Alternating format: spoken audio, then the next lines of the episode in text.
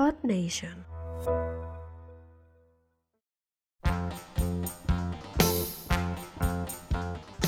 Hola, terrícoles namaquianes i guerrers de l'espai! Sigui tothom benvingut a aquest nou episodi del podcast. Moltíssimes gràcies a tota la gent que va escoltar el primer episodi. Desitjo de tot cor que us hagi agradat. Dit això, teniu ganes d'una altra aventura? Doncs netegeu-vos bé les orelles, poseu-vos còmodes i desactiveu totes les notificacions del mòbil perquè comença el segon episodi de Bola de Drac Podcast. Episodi 2. Els inicis de Bola de Drac a Catalunya.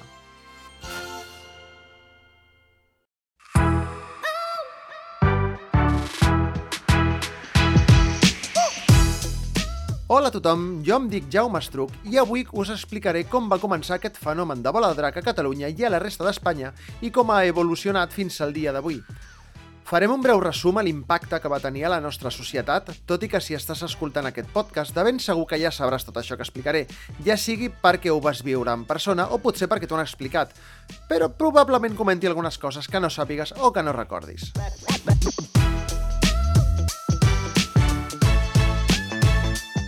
Bola de Drac va arribar a les nostres cadenes de televisió autonòmiques a l'any 1990 i des del primer moment aquesta sèrie va ser considerada un autèntic fenomen social.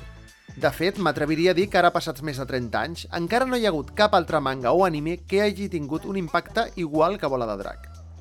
Va ser un èxit tan sobtat i que no s'esperava que els fans ens vam trobar en la situació curiosa de que inclús no hi havia merchandising, de fet, no va ser fins un o dos anys després de començar a emetre's la sèrie que es va començar a editar el manga, tant en català com en castellà.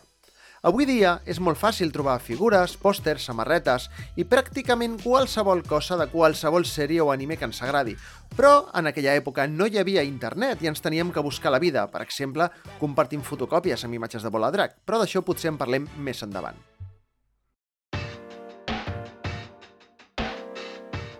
Anem a veure. Per què va tenir tant èxit Bola de Drac?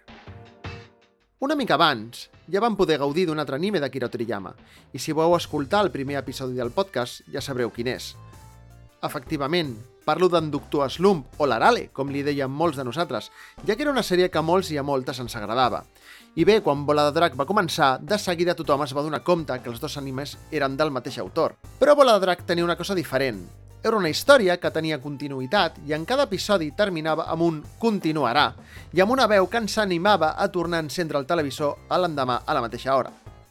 A més, era una sèrie amb un ritme trepidant i que en molts pocs capítols ja coneixíem a molts personatges, amb les seves característiques, els seus atacs, i tot això, sumat a la no existència d'internet, van fer que el fenomen es fes viral molt ràpidament. Un moment, Jaume. Has dit dos cops que no hi havia internet. Tan important és això? Oh, tant que sí, veu desconeguda. Pensa-ho bé, avui dia agafes un tablet o encens la tele i poses la sèrie que vols, quan vols, i bé, potser la comentes amb algun amic o també que li agradi, no? O per internet, comentes alguna cosa a Facebook o Instagram, però en aquella època no existia res d'això. Si volies veure Bola de Drac, havies de sortir corrents de l'escola o de la feina per arribar a casa, encendre la tele abans de que comencés aquella cançó que tothom es sap de memòria. Anem a escoltar-la una miqueta.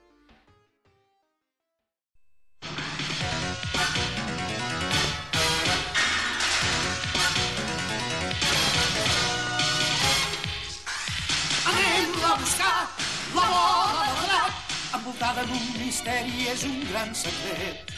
Anem a agafar la bola del drac, entre tots els misteris el més divertit. És un món d'encís, un país encantat, on contents tots nosaltres ara hi farem cas. Aleshores, després ja acabaves de berenar bocabadat mirant el capítol i feies els teus deures i poca cosa més. Però l'endemà arribava la màgia, arribaves a l'escola i el primer que feies era comentar el capítol del dia anterior amb tothom i desitjaves que fos l'hora del pati per jugar a ser Son Goku, la Bulma, intentar fer un Kamehame o posar-te un cinturó al cul per fer veure que tenies cula com en Son Goku i que si miraves la lluna plena et convertiries en un mico gegant. Inclús tiràvem taps de bolígrafs a terra fent veure que eren càpsules Hoi-Poi. I això, avui dia, és difícil d'aconseguir. Va ser un fenomen únic, en un moment únic, i que degut a la tecnologia d'ara i a la manera en la que es consumeix l'oci avui dia, és molt difícil que es torni a repetir. Però un dia va passar una cosa que avui dia seria imperdonable pels fans. Després de 26 capítols, dels primers 26 capítols de la sèrie, just quan tothom desitjava veure el final del primer torneig de les arts marcials d'en Son Goku contra en Jackie Chun, TV3 va deixar d'emetre la sèrie sense avisar, sense dir res. Ningú entenia per què, i el cas és que TV3, al igual que moltes cadenes autonòmiques del país, només havien comprat una llicència per a 26 capítols. Ells es pensaven que havien comprat la sèrie sencera. Òbviament, no era així, no? I, òbviament, tampoc es van preocupar, quan ho van fer, de veure si la sèrie estava sencera o no, ja que inicialment era una sèrie que les cadenes mmm, simplement feien servir per omplir un forat a la graella televisiva doncs, d'alguna doncs, altra sèrie que s'havia acabat. Lògicament, les cadenes no van trigar en reaccionar, sobretot degut a les moltes queixes de la gent aficionada a Bola de Drac, i van acabar comprant els drets de la resta d'episodis, que en aquell moment ja hi havien més de 150.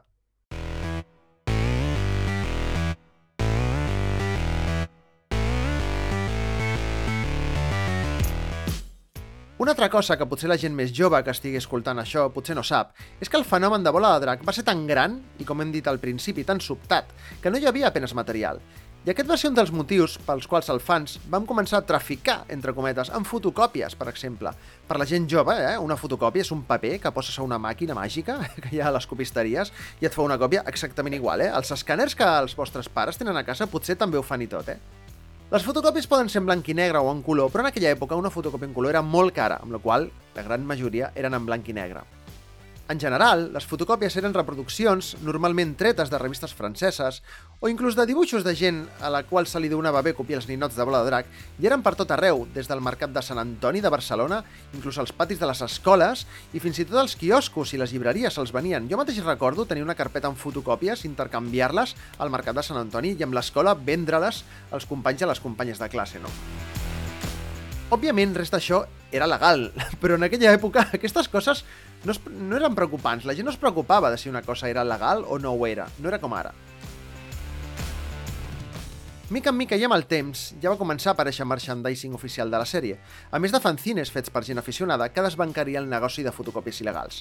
El primer que recordo i que conservo són unes cartes de bola de drac que, tot i que suposadament eren oficials, els dibuixos no s'assemblaven en res als d'Akira Toriyama, eren aberracions de, de la il·lustració, aquestes, aquests cromos, aquestes cartes. És que em poso nerviós, ja no sé com dir-ho. Llegint el llibre Son Goku Mania de l'Oriol Estrada, molt recomanable per cert, us deixaré el link a la descripció del podcast perquè pugueu veure a YouTube el documental en el qual es va basar aquest llibre, he descobert i he recordat que també van aparèixer diorames, que són reproduccions d'escenaris, que regalaven amb els Petit Suís, inclús cintes i CDs de música màquina inspirada en bola de drac, com era la del Son Goku Maquinero. Això era una cosa... era, era molt... Bueno, mira, millor us deixo uns segons d'aquesta música. ¿Dónde estáis? No escondáis. ¿Dónde estáis? No escondáis. ¿Dónde estáis? No escondáis. ¿Dónde estáis? No escondáis.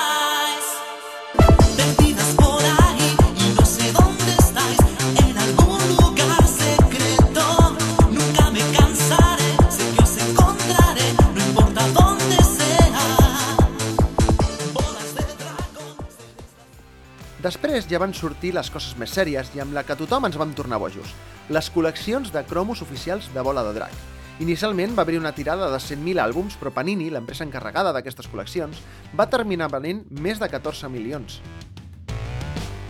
i per aquella època, o potser una mica més endavant, van arribar, doncs, figures d'acció més elaborades, cartes col·leccionables i una miqueta després el que ja tothom sí que esperava, el manga de bola de drac, amb les mítiques sèries blanca, amb bola de drac, i sèrie vermella, amb bola de drac Z, que actualment continua amb bola de drac super. Això va ser tot un èxit, ja que era el que tothom esperava, i òbviament tothom es va comprar el manga de Bola de Drac, i no era estrany que si el dia que sortia feia start a la llibreria et quedessis sense poder comprar-lo fins que el tornessin a tenir. Una altra cosa que va aparèixer, no només gràcies a Bola de Drac, tot s'ha de dir, però sí que va ajudar a Bola de Drac, són les revistes dedicades al manga, com algunes que recordo tenir i que encara segurament a casa dels meus pares de conservar alguns exemplars, com la revista Minami, la Kame o la Kabuki, i també el mitiquíssim manga d'autors espanyols Dragon Fall, que era una paròdia de Bola de Drac des del principi fins a la fi i que també va ser tot un èxit. Tot